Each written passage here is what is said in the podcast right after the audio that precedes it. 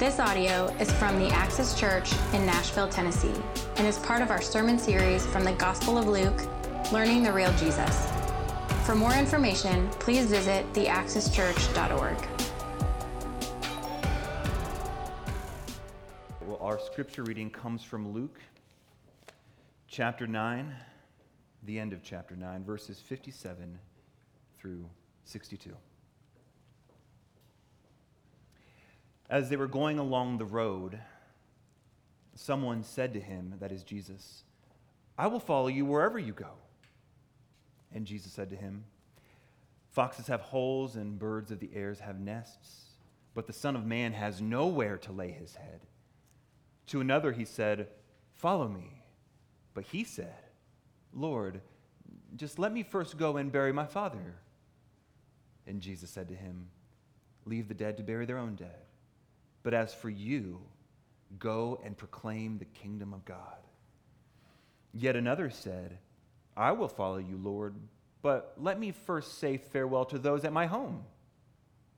And Jesus said to him, "No one who puts his hand to the plow and looks back is fit for the kingdom of God." This is the word of the Lord. Thanks be to God. All right. Wonderful. Thank you, Brooks, for leading us in that.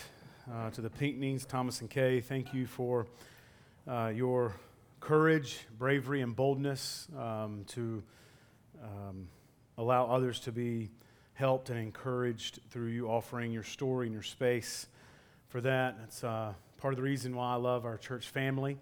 Certainly not because we're perfect. I'm still here. Certainly not because we're perfect. You're still here. But because we're able to be honest, open, and walk with each other through the ups and downs of our imperfections. And as we're going to learn this morning, our hope is in not our perfection or performance, but in what Jesus Christ has done for us in his perfection and his performance. That should sound redundant. If you've been gathering with us for any time at all, this is our hope, and this is what we get to sing about. This is what we get to tell of and preach and share every time we get to gather together. So if you haven't already done so, grab a Bible. Go ahead and turn to Luke chapter 9. There should be some Bibles close by underneath the seats in front of you. And if we haven't met yet, I'm Jeremy, one of the pastors here at the Axis Church, and really excited to be able to finish up Luke chapter 9. I've been saying Luke chapter 9 for many weeks now. This is our 46th week in our study through Luke, and it feels like all of them have been in Luke chapter 9. Because we have been there now for 62 verses. But we're going to be able to close this chapter and press into chapter 10 beginning next week. So today I want to talk to you about when God tells you something you don't want to hear. When God tells you something you don't want to hear. Or to consider it in a different way is when your plans don't work out. Okay? When your plans don't work out. That's relevant for me. I believe it's relevant for all of us. But I want to get us cozy in our context so that those who have over the last 6 days experienced some life to the point where you don't remember what we were talking about last week, or if you're new with us, as a way of reminder of giving us context. So over the last several weeks, we've taken note together of a decisive change in how Jesus was handling his ministry. Over the course of the last several weeks, he's done a lot of teaching. He's done a lot of healing. He's encouraged hundreds of people. But his focus has shifted less from teaching and more about the cross and getting to Jerusalem to focus solely on the cross. Along this journey to Jerusalem, some of the disciples start fighting over who's the coolest disciple, who's the best disciple, who's the greatest disciple. Well, Jesus continues in making his way on into Jerusalem via Samaria. The Samaritans, they reject Jesus. And in response to this rejection between the Jews and the Samaritans, race comes into play, and the disciples want to call down fire to destroy these Samaritans for their rejection of Jesus. Jesus then doesn't rebuke the Samaritans for their rejection. Rather, he rebukes the disciples for their racist disposition, as well as their lack of mercy to those who are rejecting Jesus. he rebukes the disciples, not the Samaritans. And part of the reason is because on his first arrival, Jesus showed up to save. He was here to save. He wasn't here to judge and condemn. He came to be judged, and he came to be condemned. However, when he shows up the second time, his second arrival, the second coming of Jesus Christ, as many refer to it as, he will come as judge.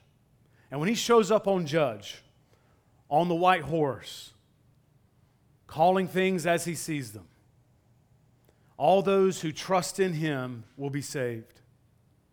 And all those who trust in anything else for their salvation, they will be condemned. Well, then Jesus moves along. After being rejected by these Samaritans, he moves along to another village. And this is where we pick up our time here in the text. So follow along with me as we get to work in Luke chapter 9, starting in verse 57. So he was rejected, he rebuked the disciples, and he's going on. Now, as they were going along the road, somebody said to him, "I will follow you wherever you go." Right? "I love you, man. I'll follow you wherever you go," everywhere. Well, this language here is disciple rabbi language, right? This is rabbi Talmud language.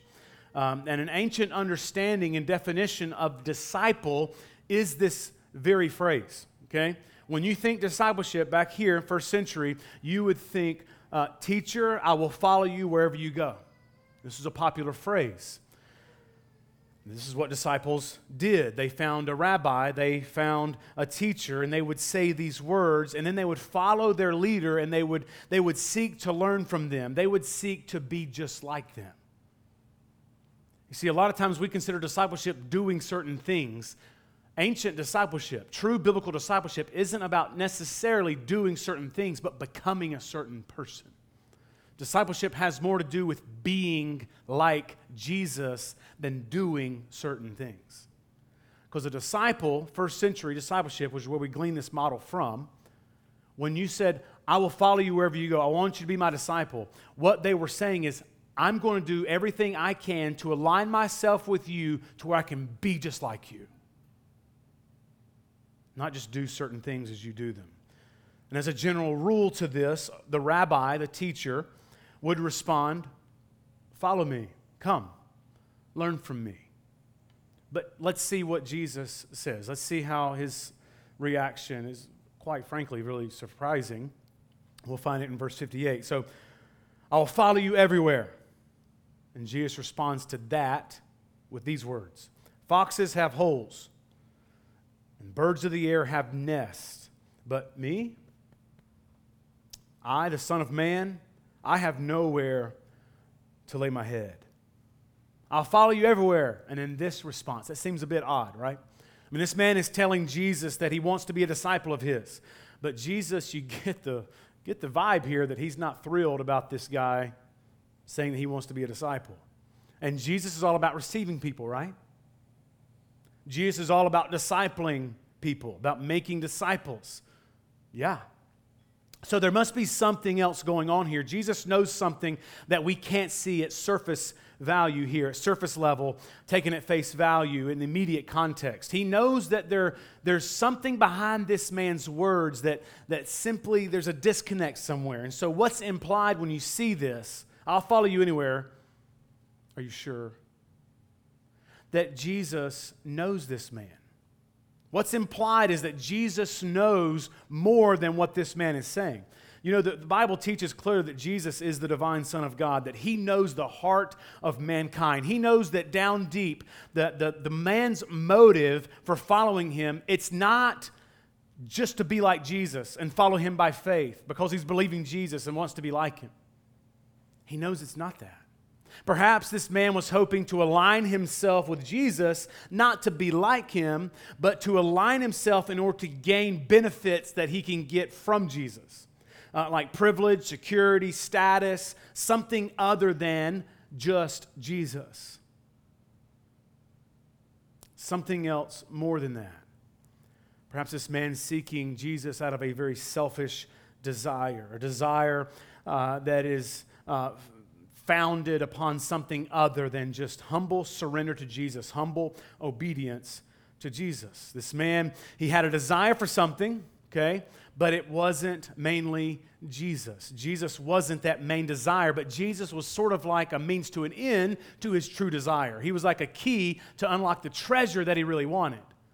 But he didn't see Jesus as this treasure. Now, contextually, remember that Jesus has claimed to be the king. He's claimed to be the Messiah. And maybe this man is aligning himself with the king, associating himself with the Messiah in order to gain what he would consider would be freedom, what he would consider to be wealth, security, health, political power. What we know is this man is misunderstanding Jesus. He's misunderstanding and not getting entirely what Jesus came to do. But if you look deeper into this, you'll see that Jesus is concerned with the heart of the issues, that he's not okay with this surface level, these mere words, okay? The heart of the issue is the issue with the heart. And what you see here is Jesus is going past these man's words. I love you, man. Go wherever you go. I want to be like you, right?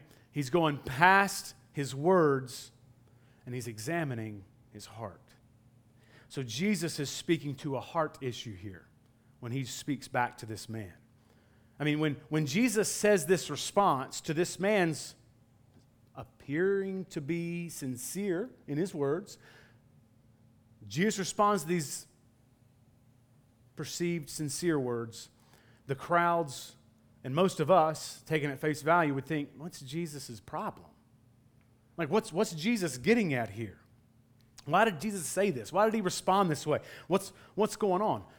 But not so for the man that Jesus was talking with. This man essentially had his mail read aloud. He's shocked. The crowd is shocked Jesus said it.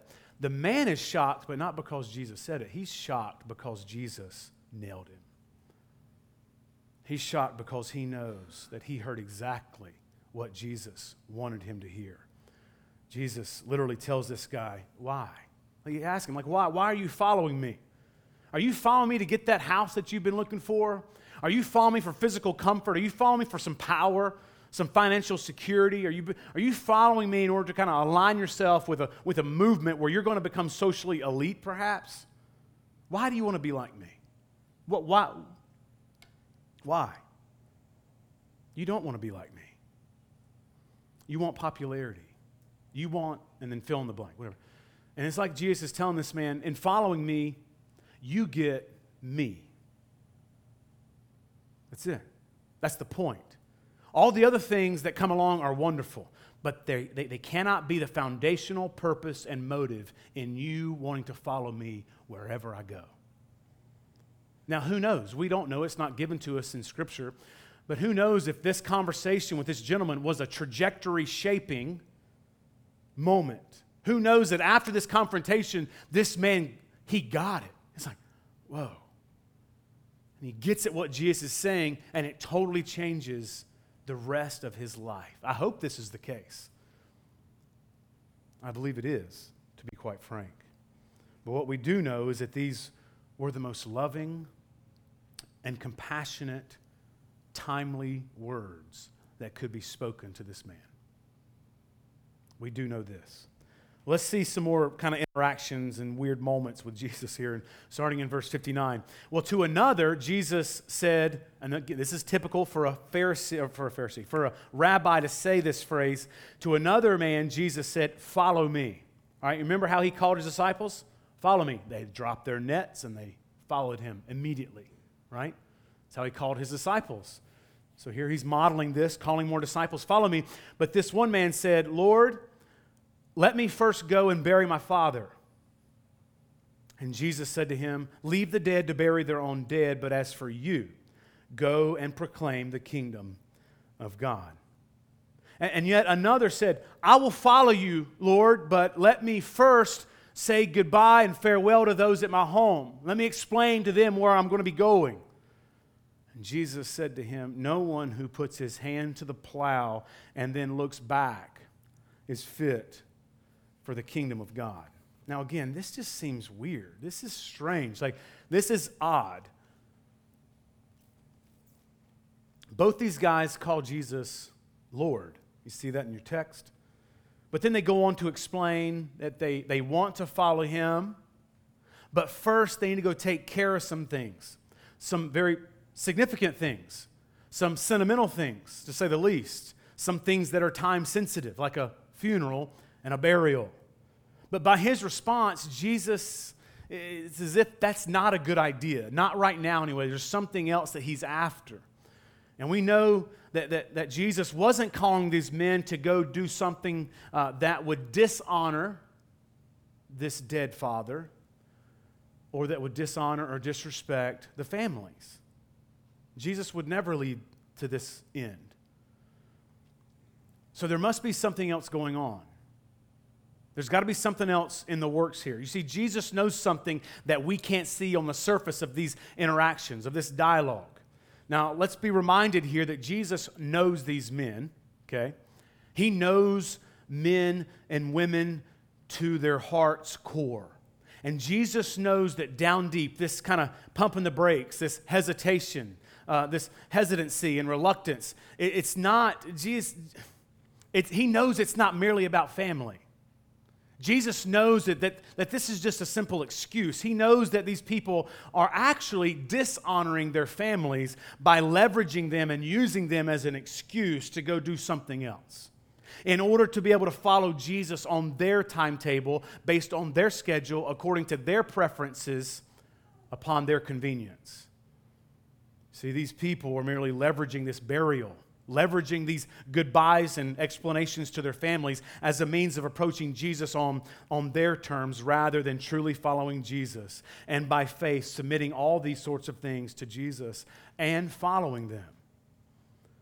So may we be warned and cared for by the Word of God this morning together by hearing that there's a following of Jesus that isn't following Jesus at all. And some people call it Christianity, but it's not. You see, there's a following of Jesus that's more like you trying to get Jesus to follow you. Don't call that Christianity. Call it Jeremianity. Call it something else. You're creating your own religion. That's not Christianity. You see, these people are willing to follow Jesus if it's on their own terms. So there's something more going on in their heart, something more than family, something more than funeral. There's some sort of allegiance tied up to something within them other than Jesus. And what's obvious here is that Jesus is looking for wholehearted discipleship. He's after our soul's trust, our soul's hope. He's after our faith. He's waiting for us to say, I will follow you, period. He's not after us saying, oh, I'll follow you until fill in the blank there. Or I'll follow you only when I can, or I'll follow you so long as I can get. Once this happens, I will follow you. If you follow Jesus on your terms, then who is your trust, and where are you placing your faith in? If you're following Jesus on your terms, who is ultimately and practically the leader in this relationship? Looking into this a little bit deeper, again, Jesus is speaking to a heart issue with these followers. Once again, when Jesus says this, all those in the crowd would be like, that's ruthless. Like they would be shocked, right? Like you and I, when we see this at face value, to see Jesus say, come follow me, I need to go bury a loved one. And then for this cold response to come back, taken at face value, you see this as Jesus void of tenderness. He's ruthless. He's sort of this angry dictator. He's heartless. I mean, doesn't he understand? But that couldn't be further from the truth. He's not heartless. You see, these guys dialoguing with Jesus, they knew that they got called out right here. Jesus calls their bluff. I will follow once I go back home and take care of some things. And Jesus says, no, you don't want to follow me at all, do you? So essentially, in these passages, we have the original Jesus juke, if you're familiar with that. He gets to the heart of the issue. And the point is that these men heard exactly what they needed to hear, crystal clear from Jesus. And he's going past their words, and he's going straight to their heart. This is like from Jeremiah 12. Those are the ones that Jeremiah spoke of. They're near to God in their mouth, but far from God in their heart. And Jesus, he essentially says to these guys, man, I know your hesitation in following me. I know your hesitation in committing to me. And your hesitancy doesn't have to do with your father. It doesn't have to do with your family. The question isn't, can you go bury your dad? The question is, can you bury your desire to be in control? Can you put that away? The question is, can you trust me to guide you and lead you in my timing with me calling the shots? You see, friend, Jesus isn't interested in riding shotgun with you. And contrary to license plates in the 70s and 80s, he's not interested in being your co-pilot either. If he is your co-pilot, you're totally in the wrong seat. Swap in a hurry. See, when we come to Jesus to follow him in obedience, we only come to him in humble submission, trusting him to lead, trusting Jesus to guide, trusting God to teach us all that we need to know, and all in his perfect timing. And these guys simply weren't interested in this. They were very interested in following Jesus on their terms, and they had created a Jesus in their mind that they could follow, yet without faith. They had a Jesus that they knew that they had created in their mind that they could follow this sort of Jesus without really having to surrender all things, just most things. But the fact of Scripture is following the real Jesus requires faith. So they're essentially wanting to follow a Jesus that they had drawn up as a figment of their own imagination, not the real Jesus. Friend, do you see just how very dangerous this is? Do you see how easy this is to do? I mean, at first look, these words appear to be harsh and cruel, but the more that you look at them and understand who Jesus is, these were the most loving and compassionate needed words that Jesus could have spoken to these men. And again, just like the first character, who knows if this might have been a trajectory-altering moment with Jesus. But we're not given this information. And I sure hope they responded to him in faith. But at face value, all these people that Jesus is working with, at first they appear to be faithful. They appear to be sincere to Jesus. But when you really get down to it, their hearts are divided. Their hearts are divided in their commitment to Jesus and to following him. And most of my life, I read this story as Jesus being this cold-hearted, stiff-arming, like just brute of a guy, just handling these heartless, faithless, careless wannabes in the right way. But as I began to consider the nature of the real Jesus, I thought about me. I thought about Peter. Most of us know the story I'm going to share with you about Peter, one of the disciples of Jesus. And as I realized this, I realized, man, this is a picture of us. This is a picture of you. This is a picture of us as we follow Jesus on this narrow way, as he called it, his way. You know, Peter says something similar to these guys in Matthew 26 and verse 33. He essentially says, I want to follow you anywhere. I'll die with you before I deny you. I'll always be faithful to you. Though others stop following you, Jesus, I will never stop. I give you my word. Essentially, Peter, he's pledging his allegiance. He's pledging his faith to Jesus. But then minutes later, a few hours later, Peter curses Jesus and swears a public oath that he never has even talked to this guy Jesus before. He doesn't know him. He's never seen him. He's never talked to him. He doesn't even know what you're talking about. And Peter does this not just once. He does this 3 times in the same night, right after Jesus told him he would. Following the death of Jesus, following his resurrection, Jesus does not return to find Peter and stiff-arm him. He doesn't come and point his finger at him. Jesus doesn't track down Peter and and give him the three. Not once, not twice. Three times, Peter. Told you. That's not how Jesus treats Peter. After his resurrection, he finds Peter and he pursues him. He loves him and he perfectly forgives him. You see, his commitment to Peter and his love for Peter hadn't changed at all. He knew that Peter was going to deny him three times. He went to the cross in order to take care of those three denials and a lot more, in order to forgive Peter post-cross. In the same way, as Christians, when we have the best intentions to follow Jesus, and only Jesus, the real Jesus, we have the best intentions to follow Jesus with all our lives and then later deny him, 2 o'clock this afternoon, lose faith in him, doubt him, want to go our way, do our thing, place ourselves as sovereign over our lives and no longer submit to him with holy allegiance.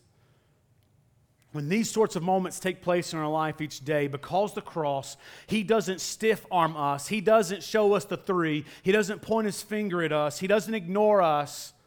Rather, he relentlessly pursues us and loves us and perfectly forgives us every time without fail. He earned this privilege for us to receive through the cross and the empty tomb. And this is the truth of the gospel.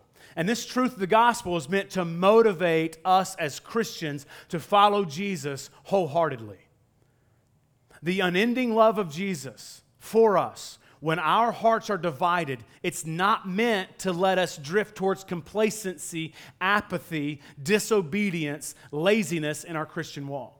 It doesn't give us a license to go act however we want to act and do whatever it is we want to do because, after all, we're going to be forgiven. This is a gross misunderstanding, and it's not Christianity. And if it creates this type of response in us, we're not living in the reality of just how sinful we are and what Jesus Christ endured to offer us forgiveness. This perfect forgiveness that's found in Jesus is meant to create in us a craving and a longing to change, to be like him, and to follow him with all of our lives, not to be more careless in how we live our lives. The reality of how Jesus responds to these people who claim to be ready to follow him with undivided hearts, is that he wants them and us to understand that there is a great cost in following Jesus. In many of your Bibles, there's a heading even above verse 57 that says, "The cost of following Jesus." That's been edited for our sake as we read. It's not a part of the original manuscripts of the New Testament, but it's there because that is what people view this as, is Jesus telling us, this will cost you something. I want to follow you everywhere. It will cost you something. I want to be like you. I want to be with you. Do you really? There's a cost. Jesus wants us to realize that we can't bring all of our hopes and our dreams and our schedules and our desires and then just tack him on the end of all these things. Add him to the end. You see, there's no way that you can be a follower of the real Jesus, say a prayer, get baptized, and then go do whatever you want to with your life. That's not Christianity. Call it a different religion, but it's not Christianity. Jesus being Lord of your life means that he receives the permission, the invitation, and the right to do whatever he desires with your life. He's calling us to lay down our lives at his feet and to pledge full allegiance to him. This is basic Christianity. It's not over the top, it's not radical, it's not extreme. That's not being very committed. That is Christianity 101. And quite frankly, he deserves all of this from us. He has the right to demand this of us. He has the authority to demand all of our lives. He's proven to us that he loves us. We don't need to question this about his intentions. He's proven that he loves us. He's proven that he's good and trustworthy through what he did for us in the cross. My goodness. And he's proven to us that he is God through his resurrection, defeating death and the grave. So Jesus calls his followers here to live lives where every decision that's made is set before him in submission. and where we joyfully invite Him to change anything about all of this at any given moment, even if it hurts, and heaven forbid, even if it doesn't make any sense. From our reading last week in Jeremiah 10, it says, I know, O Lord, that the way of man is not correct, or is not in himself, that it is not in a man who walks to direct his steps. Correct me, O Lord.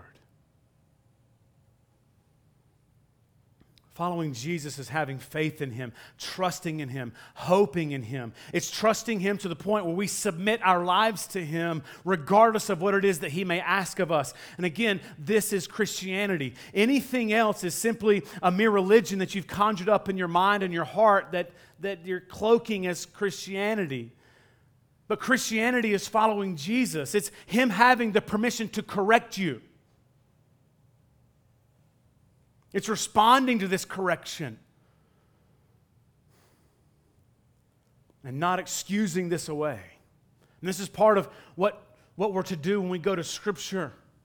We don't just go to Scripture to feel better. We don't just go to Scripture, though you do, you should. You don't just go to Scripture to be encouraged, though you should be encouraged when you open Scripture. One of the main reasons we go to Scripture is because we're wrong. We're wrong you are so wrong. So often, if you knew how wrong you were about things, you would never open your mouth. Your parents didn't tell you that. I'm glad I can tell you that. We are so often wrong, y'all. Man. Even when we're right, we're often wrong in our motives. We're wrong and we're subjective. We're careless. We go to Scripture because it's right. It is objective. And we take to it all it is that we're believing and feeling and fearing, and we let it speak into our subjectivity of all these things, teaching us to align ourselves with what is true and steadfast. That's why Jesus is considered the rock. We go here to build our lives upon something of substance. Otherwise, as Jesus says, we're building our lives on sand. When storms come, when this is your instruction, you remain. You stand firm. But when storms come and your life is built on your own reasoning, your own intelligence, your own leanings and inclinations, it's a house of cards and it just collapses. This is part of why we go to Scripture. And Jesus has been very clear about this all through His ministry, even through what Luke gives us. It was just a few verses ago where Jesus says, deny yourself, take up your cross daily, and follow me. But a significant issue begins to surface in our lives when we try following Jesus without first denying ourselves. There's a reason Jesus gives us this order. Deny yourself and follow me. He doesn't say, follow me, and then deny yourself. If you're waiting to deny yourself and you're wanting to hop on the road of following Him, you're never following Him. You're still following you because you've yet to deny yourself. You've got to forget about yourself if you're going to follow Jesus. And that is so difficult, perhaps more difficult in this generation than it's ever been, because we think so highly of ourselves. We've prized the individual to such an extent that it's hard to receive instruction. It's hard to deny ourselves. We're so focused about what makes me happy. Who are you to tell me wrong if it makes me happy? And this is our logic, because we prize the individual. We prize the experience. We prize each other in such a way. And Scripture doesn't. Scripture says, forget about yourself. Deny that aspect of you. And it's not saying those things don't matter. It's just they have to take on a different light. Again, I think what happens here is when Jesus gets at the heart of the issue with these men, I think they go bury their dad. I think they go explain things to their families. It's not that Jesus didn't want them to go do these things. He knew that they were leveraging that as a reason to not go do it, to not follow Him. And so now, having been revealed their heart's motive and what it really means to follow Jesus, it's as if Jesus says, okay, now with that humility present, with that trust in me, Now go and bury your dad, and I'm with you. Now go explain things to your family. Let's go. It's going to be an awesome ride. Because after all, in the very next chapter, in the very first verse of chapter 10, we see that he has over 72 disciples that he sends out. Where do those come from? Maybe these same people.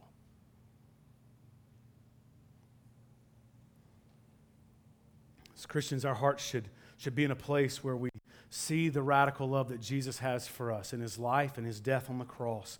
And we embrace the fact that Jesus is God in the flesh, that he's King of Kings and Lord of Lords. And we actually do the thinking to get to the heart of what those phrases mean, that if he is King of Kings, if he is Lord of Lords, then that means something. It's not just something we say or put on a banner in some of our churches. It's not something that we have on our coffee cups or T-shirts. These phrases mean something. If you know he loves you because of the cross, and if you absorb that fact intellectually and to your heart's core, that he is the King of Kings, that he is the authority above all other authorities, then this will bring you to a place of absolute submission where he has the right to require our full allegiance, to trump any of our plans at any given moment. Because see, friends, a Jesus that can't demand anything from us and change our plans and dreams is not an accurate understanding of the real Jesus of Scripture. It's a phony, domesticated, imaginative Jesus that you've created. Because a Jesus that can't ask anything of you, a Jesus that can't demand something from you is not a Jesus that can save you. But it's one that you can follow. You can kind of determine the rules. But don't call it Christianity. Now, I want us to consider a few questions in closing as we examine our hearts this morning. Some questions. Does the way that you live your life prove to others and show others that Jesus is Lord and that he is the authority in your life? Does the way that you live your life prove to others that Jesus is the authority over your life? Do you live your life and do you strive to live your life in accordance to his word? Can Jesus change your dreams without your permission? Can Jesus change your plans?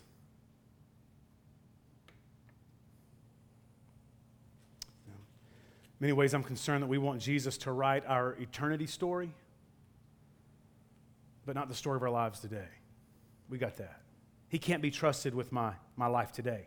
I trust him eternally, for eons and eons. But my 74 and a half years here, can you really trust him with that? I mean, I'll trust him spiritually, for sure, but not practically. No. What if you never get married? What if you never have kids? What if you never get healthy? What if you never accomplish your hopes and dreams that your heart is set on?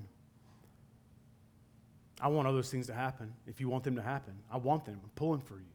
I want those things to happen. But what if they don't? Is Jesus enough? Do you trust him? Is he enough in your heart? I mean, what if that one thing that you so want to change, what if it never changes? Is Jesus enough? Is Jesus enough for you to have joy and peace in this life, regardless of how difficult you feel your life is? Or do those things have to happen for you to have joy and peace? Or is he enough? Is he enough joy for you so that regardless of how you're treated, you treat others with genuine kindness, tenderness, and grace? Or do you need these things to happen first, and then you can begin treating others differently? Is Jesus enough? You see, friends, when Jesus came to earth to live his life and to die on the cross and to beat death for us, he essentially shouted to all humanity and creation, I am forever enough. I'm enough. You'll never be happy and content until you see that Jesus is enough. Everything else is a false hope. Everything else will not deliver. You can have it, but you'll still not be happy. You still will not be content. The things that you chase after, thinking, if I can just have this, I'm going to matter. If I can have this, then you can have them, and then that thing still doesn't take place in your heart.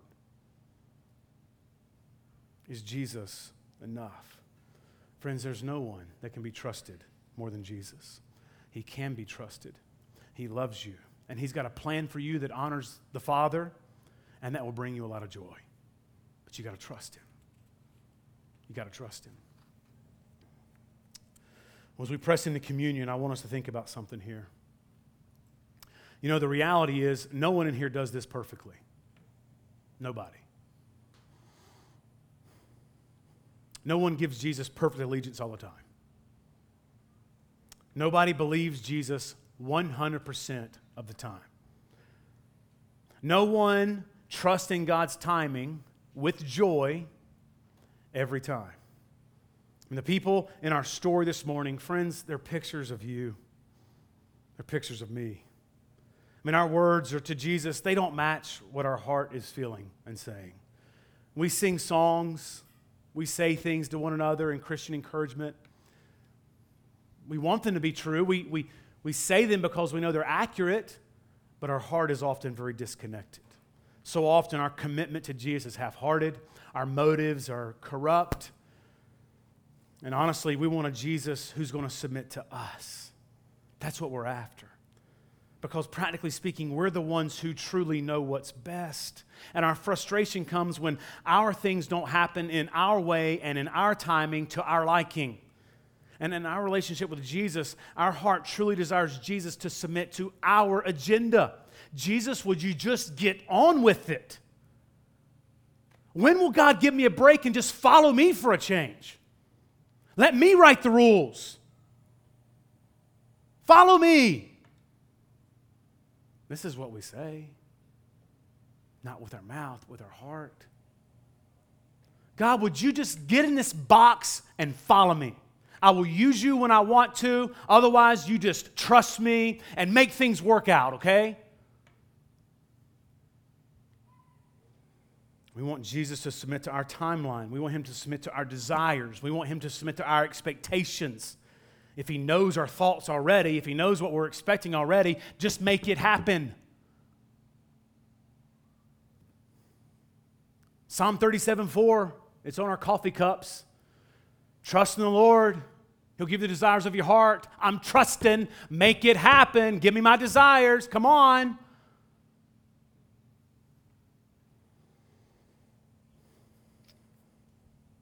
We believe that we know what's best. And we go after this with poor motives. And I'm afraid this has gone on too long and it's too true for us to ignore any longer. For Christians, so much of our walk with God, we're constantly having these divided hearts and intentions. So, every week, we get to come to this time and this place where we can remember Jesus Christ, that He never messed up one time, that He did the things that we're called to do perfectly. So we're coming to communion now, and we're remembering that Jesus always lived perfectly, that He was without sin, and He committed all of His ways, and He submitted to the Lord completely, 100% of the time. He was entirely, continually, and completely faithful to God's will. He always said the right thing at the right moment. He always did what He was supposed to do. And He holds us as an example of what it looks like to submit and trust even when things in life are difficult, like being crucified for people that hate you. That's difficult. And yet He submits and He obeys. So we come to a table today remembering Jesus and His perfect life, his sacrificial death, and his glorious resurrection. His work for us, his work as us, is the source of our true hope. It's the motive for our obedience, and it offers us unending forgiveness that we can receive when our hearts are divided and not the way they should be. So, Christian, let's come to the table, take a deep breath, and experience a great relief. Now, this doesn't create carelessness. It creates worship. And now we can leave this place today knowing that we're going to fail, knowing that we're not going to do it right, but somehow through what Christ has accomplished for us, it never changes the way God looks at us. And it should create even somewhat almost of a recklessness in doing things for him and beginning to open our mouth, knowing that our words aren't going to be perfect, but he can even use these things in ways that are accomplished things eternally for others' good and our own. So we come remembering Jesus and his work for us. What a joy it is to celebrate his perfection, his work, his sacrifice, so that we can be forgiven. Let me pray for us. Jesus, thank you for your boldness in how you handled these men, the people in this text. Thank you for teaching us through their words and through your own what discipleship looks like, what it is to look like, and the proper motive for it.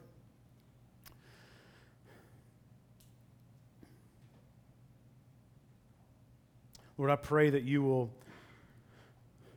humble us, that you would make us more dependent upon you. And often that comes at great loss as you sweep things away that we place our hope in, and it hurts. And it hurts. Lord, we believe and have experienced time and time again that it's worth it, being reminded of you being enough. Lord, I do ask that you humble us. I believe that you are in many ways.